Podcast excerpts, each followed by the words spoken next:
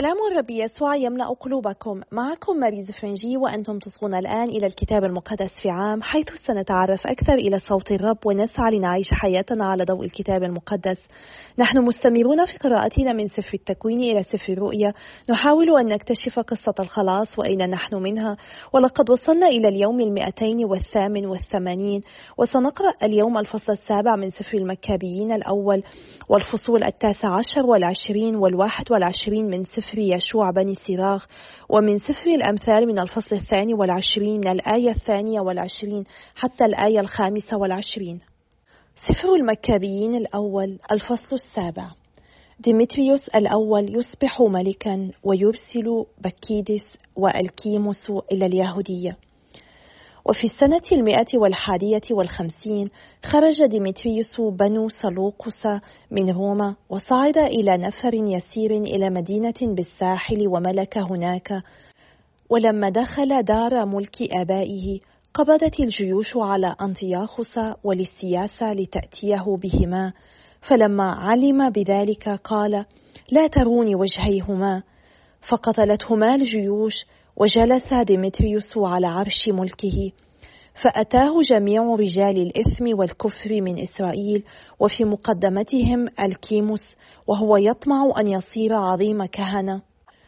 ووشوا على الشعب عند الملك قائلين إن يهوذا وإخوته قد أهلكوا أصدقاءك وطردونا عن أرضنا. فأرسل الآن رجلا تثق به يذهب ويفحص عن كل ما أنزله يهوذا بنا وببلاد الملك من الدمار ويعاقبهم مع جميع أعوانهم. فاختار الملك بكيدسي أحد أصدقاء الملك وأمير شرق الفرات وكان عظيما في المملكة وأمينا للملك وأرسله هو وألكيموس الكافر وقد ثبته في الكهنوت وأمره أن ينتقم من بني إسرائيل. فسارا وقدما أرض يهوذا في جيش كجرار وأنفذا رسلا إلى يهوذا وإخوته يخاطبونهم بالسلام مكرم فلم يلتفتوا إلى كلامهما لأنهما رأوهما قادمين في جيش جرار.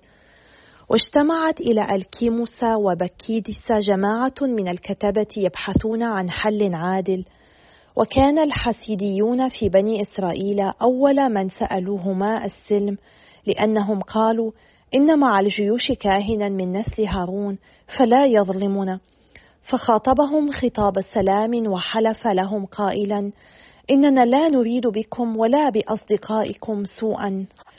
فصدقوه وقبضوا على ستين رجلا منهم وقتلهم في يوم واحد كما ورد في الآية. فرشوا لحوم أصفيائك وأراقوا دماءهم حول أورشليم ولم يكن لهم من دافن. فوقع خوفهم ورعبهم على كل الشعب لأنهم قالوا ليس فيهم شيء من الحق والعدل إذ نكثوا عهدهم والحلف الذي حلفوه. ورحل بكيدس عن أورشليم وعسكر في بيت زيت وأرسل فقبض على كثيرين من الذين كانوا قد التحقوا به وعلى بعض من الشعب وذبحهم وطرحهم في الجب الكبير. ثم سلم البلاد إلى ألكيموس وأبقى معه جيشا يؤازره. وانصرف بكيدس إلى الملك. وجاهد ألكيموس لتولي الكهنوت الأعظم. واجتمع إليه جميع المفسدين في الشعب واستولوا على أرض يهوذا وضربوا إسرائيل ضربة شديدة.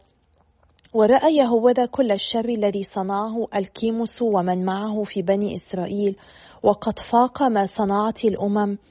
فخرج إلى جميع بلاد اليهودية مما حولها وانتقم من القوم الذين تخلفوا وكفهم عن الجولان في البلاد. نيكانور في اليهودية ومعركة كفر سلامة. فلما رأى الكيموس أن يهوذا قد تقوى هو ومن معه وعلم أنه لا يستطيع الثبات أمامهم رجع إلى الملك ووشى عليهم بالمساوئ. فأرسل الملك نيكانور أحد أشهر قواده وكان مبغضا ومعاديا لإسرائيل وأمره بإبادة الشعب فوفد نيكانور على أورشليم في جيش كثير وأرسل إلى يهوذا وإخوته يخاطبهم بالسلام مكرا قائلا لا يكن قتال بيني وبينكم فإني قادم في نفر قليل لأواجهكم بسلام وجاء إلى يهوذا وحي بعضهما بعضا تحية السلم وكان الأعداء مستعدين لاختطاف يهوذا. وعلم يهوذا أنه جاء إليه مكرا فخافه وأبى أن يعود إلى رؤية وجهه. فلما رأى نيكانور أن قصده قد كشف خرج لملاقاة يهوذا بالقتال عند كفر سلامة. فسقط من جيش نيكانور نحو خمسة آلاف رجل وفر الباقون إلى مدينة داود. مخاوف على الهيكل. وبعد هذه الأحداث صعد نيكانور إلى جبل صهيون فخرج بعض الكهنة من الأقداس وبعض شيوخ الشعب يحيونه تحية السلم ويرونه المحرقة المقربة عن الملك.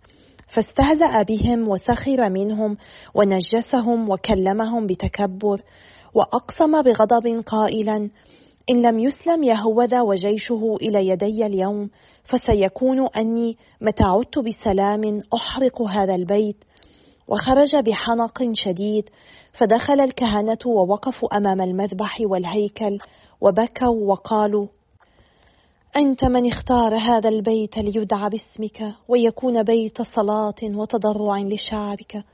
فانتقم من هذا الرجل وجيشه وليسقط بالسيف واذكر تجاديفهم ولا تبقي عليهم.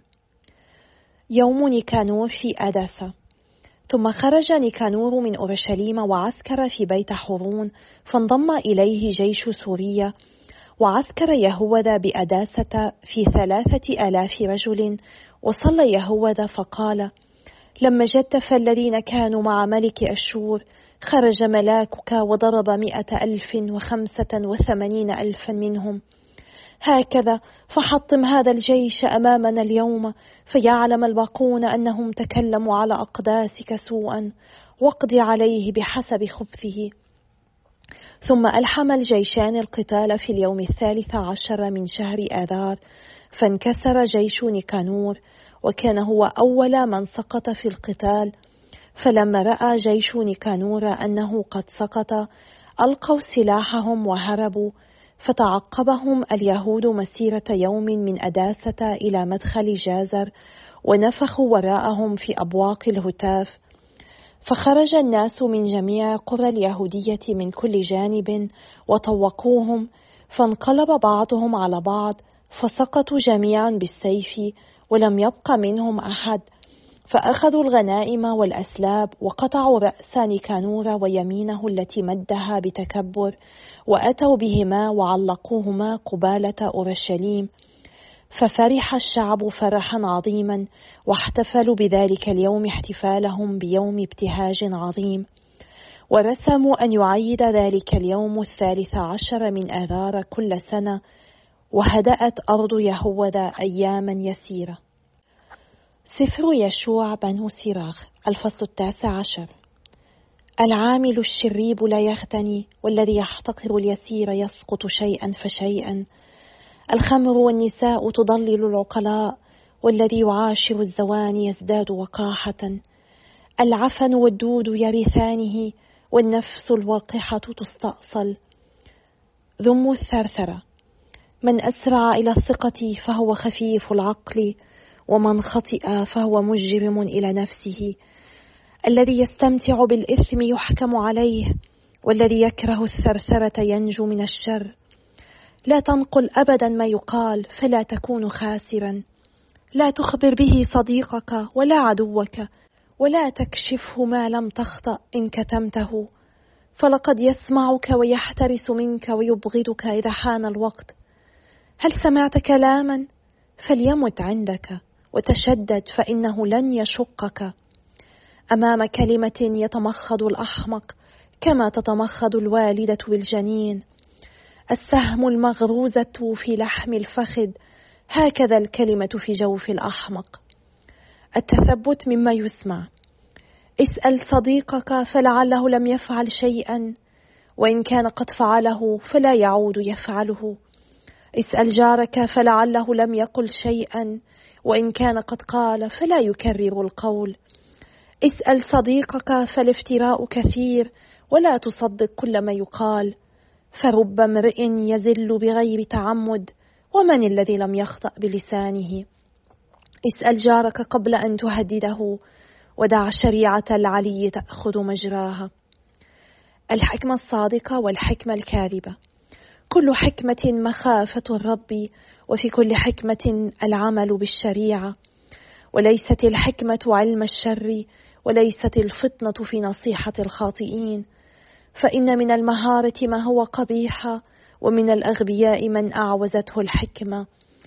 الناقص العقل وهو تقي خير من وافر الفطنة وهو يتعدى الشريعة. ورب مهارة محكمة وهي ظالمة ورب رجل يخدع ليثبت حقه. رب رجل يسير منحنيا تحت وطأة الحزن وباطنه مملوء مكرا. يحجب وجهه ويصم أذنيه وحين لا يشعر به أحد يتغلب عليك. وإن منعه العجز من ارتكاب الخطيئة فصادف فرصة أساء. من منظره يعرف الرجل ومن هيئة وجهه يعرف العاقل. لباس الرجل وضحكة الأسنان ومشية الإنسان تخبر بما هو. الفصل العشرون. السكوت والكلام. رب توبيخ ليس في محله ورب صامت عن فطنة. التوبيخ خير من إضمار الغضب والمعترف بخطئه ينجو من الخسران. كالخصي المشتهي فض بكارة فتاة. هكذا من يستعمل العنف في إجراء الحكم. رب ساكت يعد حكيما ورب رجل يكره لطول حديثه. رب أحد يسكت لأنه لا يجد جوابا ورب أحد يسكت لأنه يعرف الوقت المناسب. الإنسان الحكيم يسكت إلى الوقت المناسب. أما الثرثار والغبي فإن الوقت المناسب يفوتهما. الكثير الكلام يمقت والفارض نفسه يبغض. رب رجل يستفيد من مساوئه ورب ضربة حظ تكون لخسرانه. رب عطية لا تنفعك ورب عطية تكون مضاعفة الجزاء. رب مجد سببه الانحطاط ورب امرئ رفع رأسه بعد الذل. رب مشتر كثيرا بقليل يدفع ثمنه سبعة أضعاف. الحكيم يحبب نفسه بالكلام ونعم الحمق تذهب سدى. عطية الغبي لا تنفعك لأن له عوض العينين عيونا. يعطي يسيرا ويهين كثيرا ويفتح فاه مثل المنادي. يقرض اليوم ويطالب غدا. إن إنسانا مثل هذا لبغيض. يقول الأحمق لا صديق لي وصنائع غير مشكورة. إن الذين يأكلون خبزي خبثاء اللسان ما أكثر المستهزئين به. كلام غير موفق. الزلة على البلاط ولا الزلة من اللسان. هكذا يكون سقوط الأشرار مفاجئا. الإنسان الخشن كحديث في غير وقته لا يزال في أفواه فاقدي الأدب. يرفض المثل من فم الأحمق لأنه لا يقوله في وقته. رب إنسان يمنعه عوزه عن الخطيئة وفي راحته لا يخزه ضميره. من الناس من يهلك نفسه من الحياء وإنما يهلكها لأجل الغبي. من الناس من يعد صديقه من الحياء فيصيره عدوا له بغير سبب. الكذب الكذب وصمة عار في الإنسان وهو لا يزال في أفواه فاقدي الأدب. السارق خير ممن يألف الكذب لكن كليهما يرثان الهلاك. حال الإنسان الكذوب العار وخزيه معه على الدوام. في الحكمة الحكيم في الكلام يدفع نفسه والإنسان الفطن يرضي العظماء. الذي يفلح الأرض يعلي كدس قمحه والذي يرضي العظماء يكفر الظلم. الهدايا والعطايا تعمي أعين الحكماء. وكلجام في الفم تمنع التوبخات. الحكمة المكتومة والكنز الدفين أي منفعة فيهما؟ الإنسان الذي يكتم حماقته خير من الإنسان الذي يكتم حكمته. الفصل الواحد والعشرون. خطايا متنوعة. يا بني أخطئت؟ فلا تزد بل استغفر عما سلف من الخطايا. أهرب من الخطيئة هربك من الحية فإنها إن دنوت منها لدغتك. أنيابها أنياب أسد تذهب بنفوس الناس. كل إثم كسيف ذي حدين لا شفاء لجرحه. الفزع والعنف يدمران الغنى وبمثل ذلك يدمر بيت المتكبر. الصلاة الخارجة من فم الفقير تبلغ إلى أذني الرب فسرعان ما يجرى له القضاء. من مقت التوبيخ فهو من إثر الخاطئ ومن اتقى الرب يتوب بقلبه. الحسن الكلام بعيد السمعة لكن المتروي عالم بزلاته. من بنى بيتا بأموال غيره فهو كمن يجمع حجارة لقبره. جماعة الأثماء كومة مشاقة وعاقبتهم لهب نار. طريق الخاطئين مفروش بالبلاط وفي منتهى حفرة مثوى الأموات الحكيم والأحمق. من حفظ الشريعة سيطر على ميوله ومخافة الرب كمالها الحكمة. من لم يكن ذا حذق لا يؤدب ورب حذق يكثر المرارة. علم الحكيم يفيض كالطوفان ومشورته كينبوع حي. باطن الأحمق كإناء مكسور لا يضبط شيئا من العلم. العالم إذا سمع كلام حكمة مدحه وزاد عليه.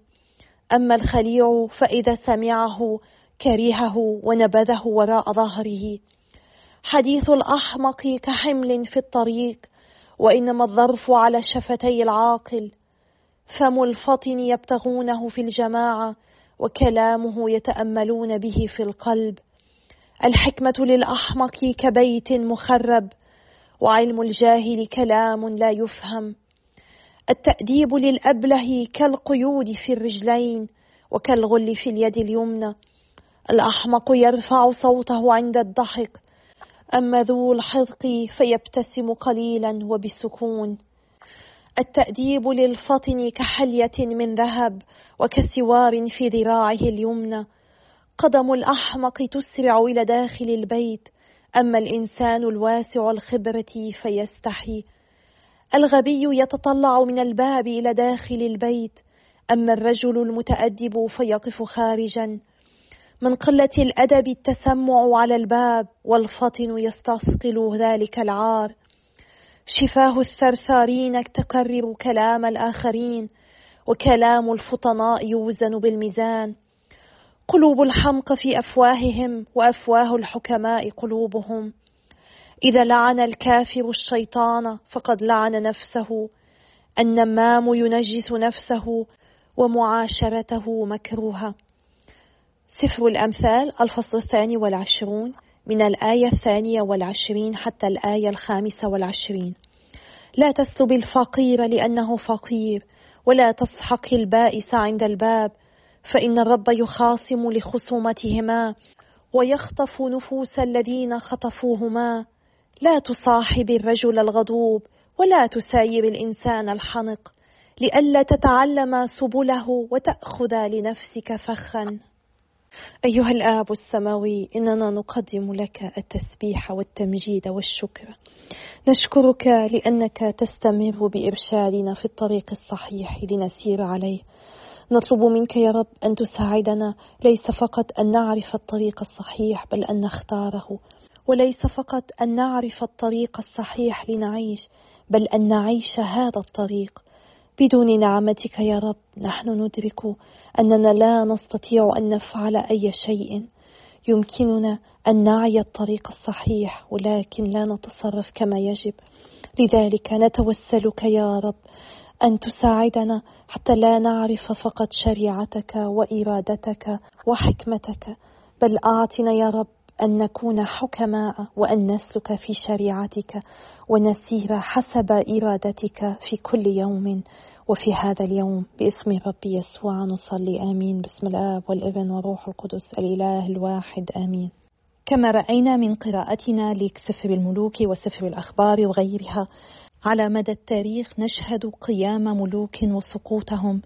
وفي سفر المكابيين الأول نرى هذا يحدث والشعب اليهودي لا يزال يقاتل. واليوم قرأنا عن ديمتريوس الأول الذي أصبح ملكا وشن حربا ضد بني إسرائيل. ومرة أخرى نرى شهادة يهوذا المكابي ورجال إسرائيل الذين يستمرون بالصلاة التضرع إلى الرب قبل أن يذهبوا إلى المعركة. وفي هذا حكمة عظيمة جدا. كل واحد منا مسيحي مدعو كي يشارك في معركة ومعركتنا كما قلنا سابقا وكما يقولها القديس بولس ليست مع هذا العالم ليست مع الدم والجسد إنما مع القوات والسلاطين. وعلينا نحن أيضا أن نصلي وأن نطلب من الرب معونته كل مرة نواجه فيها صراعات ومعارك في حياتنا. في سفر يشوع بن سراخ نقرأ المزيد من الحكم. ونحذر اليوم من الفرح بالشر أو النميمة حتى لا ندان. نرى في هذه الآيات دعوة لذم الثرثرة ولجعل الكلام يموت عندنا بدلا من أن نردد الأحاديث. لا تنقل أبدا ما يقال فلا تكون خاسرا.